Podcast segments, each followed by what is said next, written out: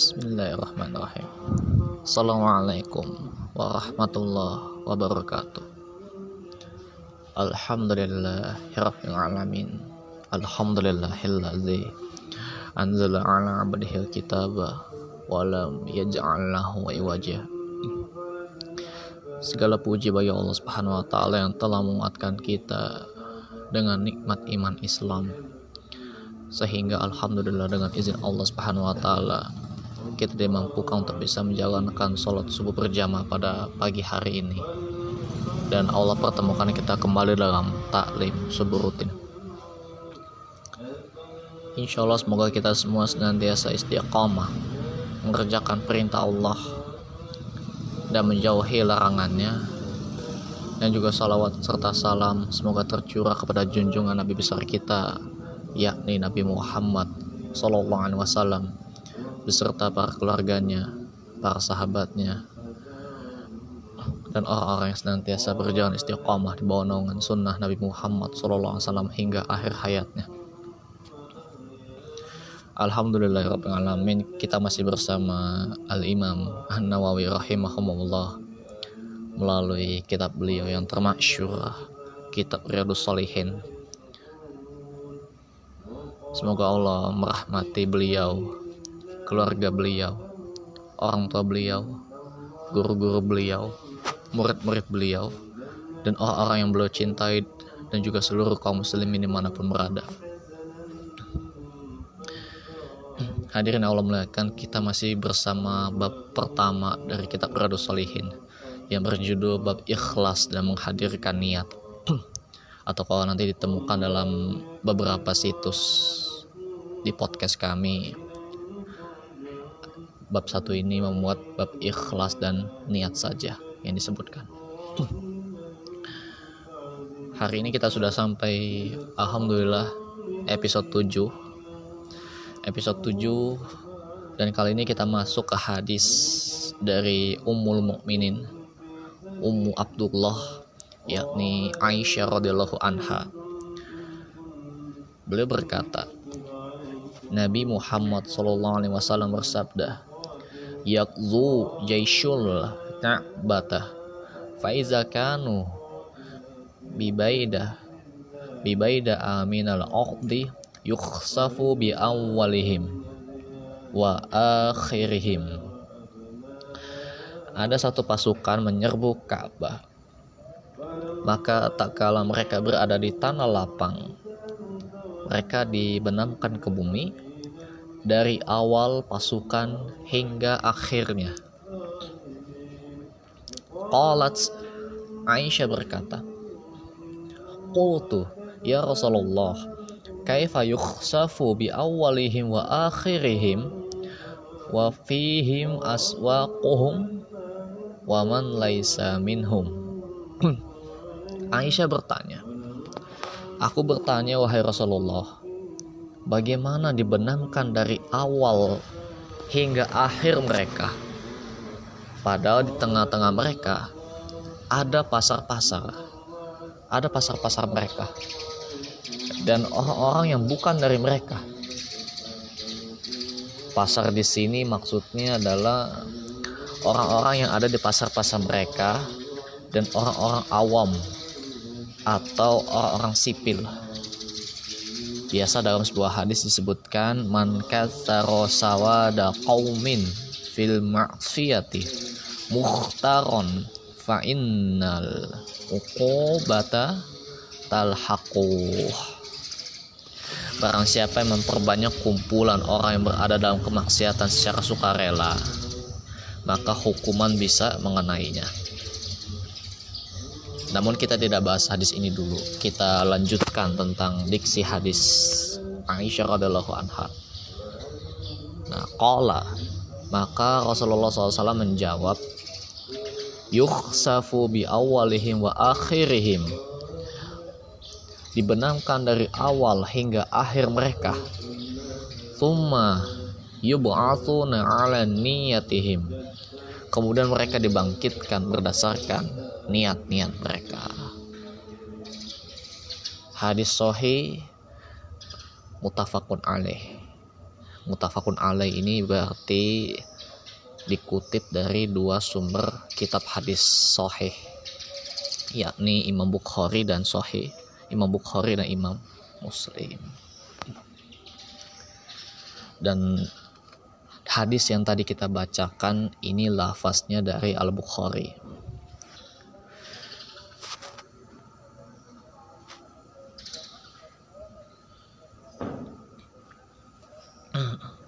Nah, hadirin Allah muliakan, kita mulai bahas dan kita akan menyimak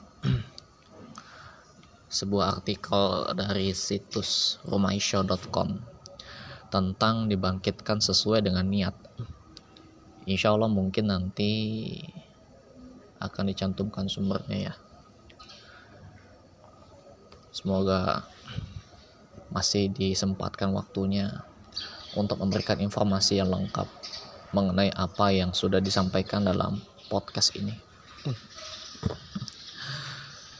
Niat dalam beramal memegang peranan penting.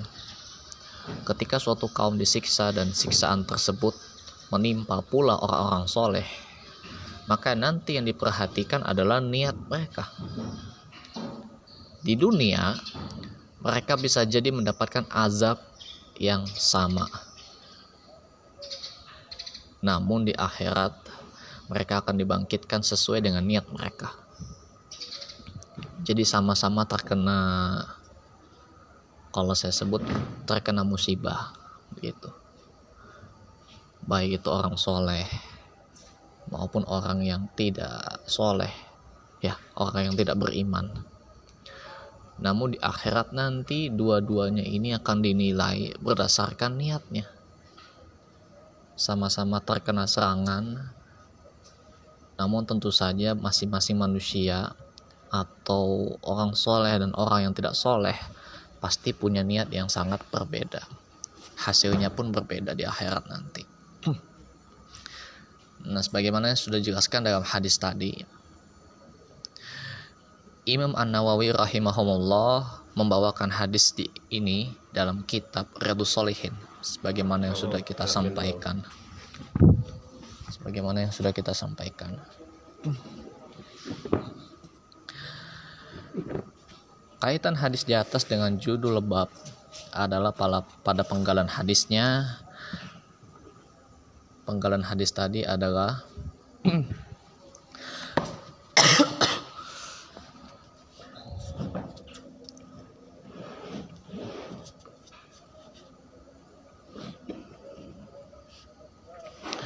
penggalan hadis tadi adalah yukhsafu bi awalihim wa akhirihim summa yub'atsuna ala niyatihim. Ah.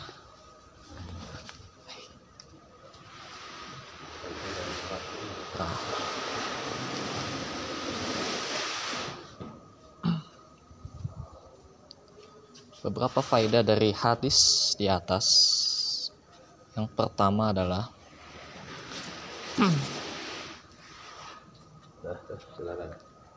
ya siap.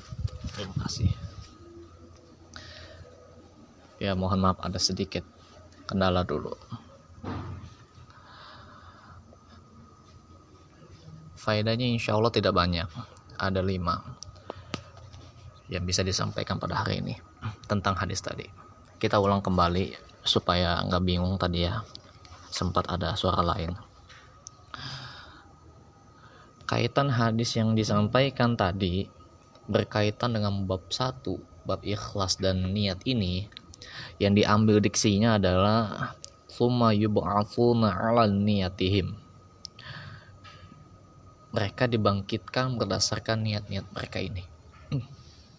Faedah hadis yang dibacakan tadi adalah yang pertama setiap amalan manusia tergantung pada niatnya ada yang berniat baik, ada pula yang berniat buruk. Jadi perlu dibedakan ya gitu. Sangat berbeda. Jangan dikira kita menilai suatu kelompok, suatu kumpulan, suatu halako-halako kita mempunyai niat yang sama. Mungkin ada yang niatnya berbeda. entah ada sebagian yang berniat A sebagian berniat B tidak kompak gitu ya. Bukan tidak kompak maksudnya konsekuensinya berbeda. Di sana di suatu kelompok ada orang yang soleh sungguhan namun di kelompok yang sama bisa jadi ada kelompok yang tidak soleh namun kelihatan di masyarakat itu seperti orang soleh begitu ya. Dan Allah maha mengetahui itu. Itu tentang niat. Yang kedua bahaya berteman dengan ahli maksiat dan orang yang berbuat zolim. Ini sesuai dengan diksi hadis tak kala Aisyah bertanya Aisyah bertanya, "Kaifa yukhsafu bi awalihim wa akhirihim wa fihim aswaquhum wa man laisa minhum?" Bagaimana dibenamkan dari awal hingga akhir ya Rasulullah? Padahal di tengah-tengah mereka ada pasar-pasar, pasar-pasar mereka, dan orang-orang yang bukan dari mereka.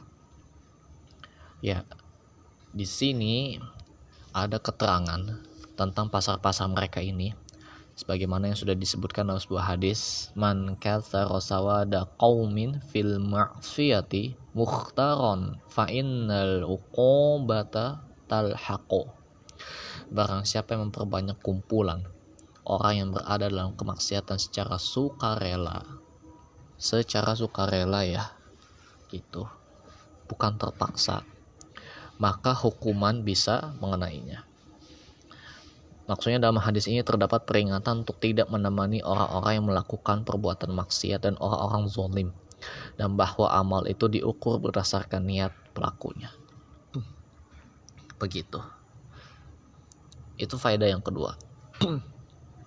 Jadi kita sangat penting untuk milih-milih teman. Milih-milih teman. Tidak tepat kalau ada sebagian yang mengajarkan berteman dengan siapa saja gitu. Tapi yang benar itu adalah pilihlah teman-teman yang soleh. Pilihlah teman yang ahli ibadah. Pilihlah teman kita orang yang berilmu yang memahami agama. Bertemanlah dengan orang-orang yang senantiasa memperjuangkan amar ma'ruf nahi mungkar dan sebangsanya. Jadi barangkali ada yang memberikan nasihat berteman dengan siapa saja itu sebaiknya dikoreksi ya. Sebaiknya bertobatlah khawatir. Nanti kalau ditelan mentah-mentah kepada anak-anak misalnya. Nanti anak-anak itu akan sembarang memilih teman bermain gitu. Dan itu bisa berbahaya untuk kehidupan dewasa nanti. Nah sekarang kan kita melihat sendiri ya sebagian anak-anak berteman dengan orang yang mohon maaf yang yang udah doyan merokok gitu. Padahal dia masih anak-anak. Bagaimana bisa dia tidak merokok kalau bukan dari temannya?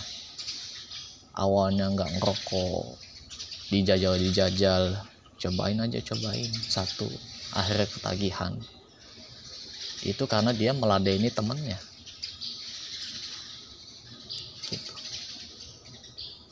dan itu berbahaya. Dan itu perlu perhatian juga untuk kita semua. Para orang tua kakak-kakak adik-adik. Untuk memperhatikan dengan siapa kerabat kita berteman. Dengan siapa kita berteman. Dan kepada siapa kita menjadikan mereka kita loyal kepada mereka. Begitu. Itu yang kedua yang ketiga sebetulnya masih nyambung dengan yang keempat, namun ini kebalikannya. Motivasi supaya berteman dengan orang-orang yang baik, orang-orang yang soleh, orang-orang yang senantiasa mengingatkan kita tentang Allah Subhanahu wa taala. Orang-orang yang senant orang-orang yang kalau berbicara masalah hal yang mubah itu hanya seala kadarnya. Namun lebih fokus untuk membicarakan masalah akhirat dan begitu seterusnya.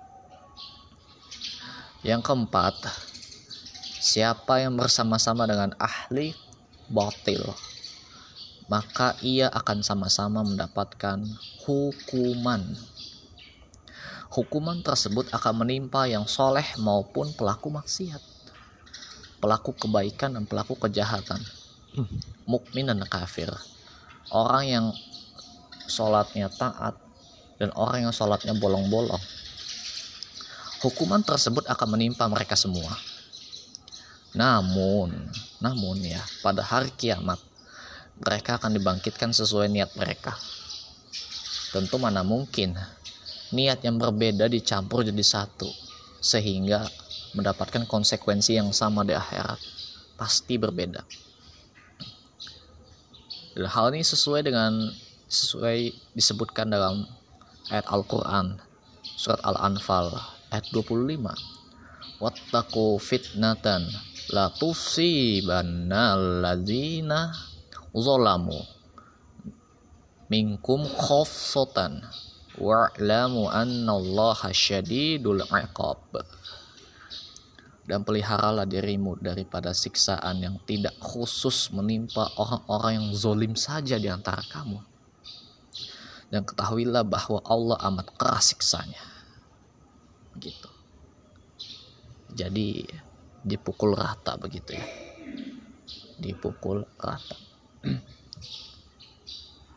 Dan salah satu penyebab kenapa orang soleh juga terkena azab biasanya juga memang karena banyak sebagian kita yang meninggalkan amar ma'ruf nahi mungkar. Banyak orang yang tidak memperingatkan tentang bahaya dosa bahaya maksiat dibiarkan saja maksiat itu dalam suatu masyarakat akhirnya nanti terjadi apa yang terjadi yaitu sama-sama terkena siksa namun itu akan dibedakan dengan niatnya nanti ketika di akhirat. Nah, faedah yang terakhir sebagai penutup. Rasulullah Shallallahu Alaihi Wasallam Rasulullah Shallallahu Alaihi Wasallam mengabarkan tentang perkara goib, yaitu tentang hari berbangkit. Perkara goib seperti ini wajib diimani. Apa yang beliau beritakan pasti akan terjadi karena tidak mungkin Rasul kita memperturutkan hawa nafsunya sendiri. Begitu.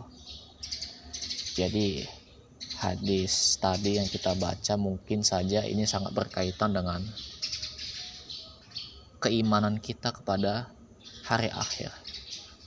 Bahwasanya di hari akhir nanti kita akan mempertanggungjawabkan apa yang kita lakukan di dunia, sekecil apa pun itu kalau memang tidak beriman kepada hari akhir, mungkin banyak dari kita yang meremehkan perbuatan maksiat, walaupun itu kecil.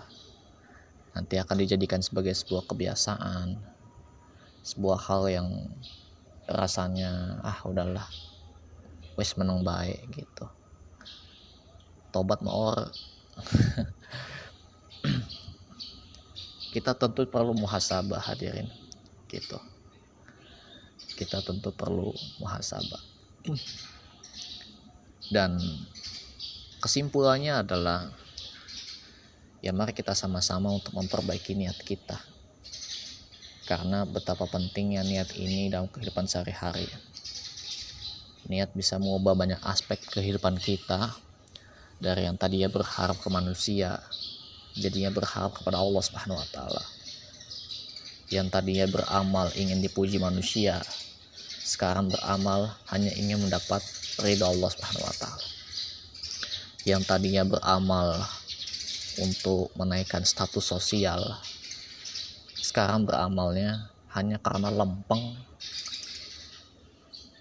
lempeng dengan janji Allah Subhanahu wa taala.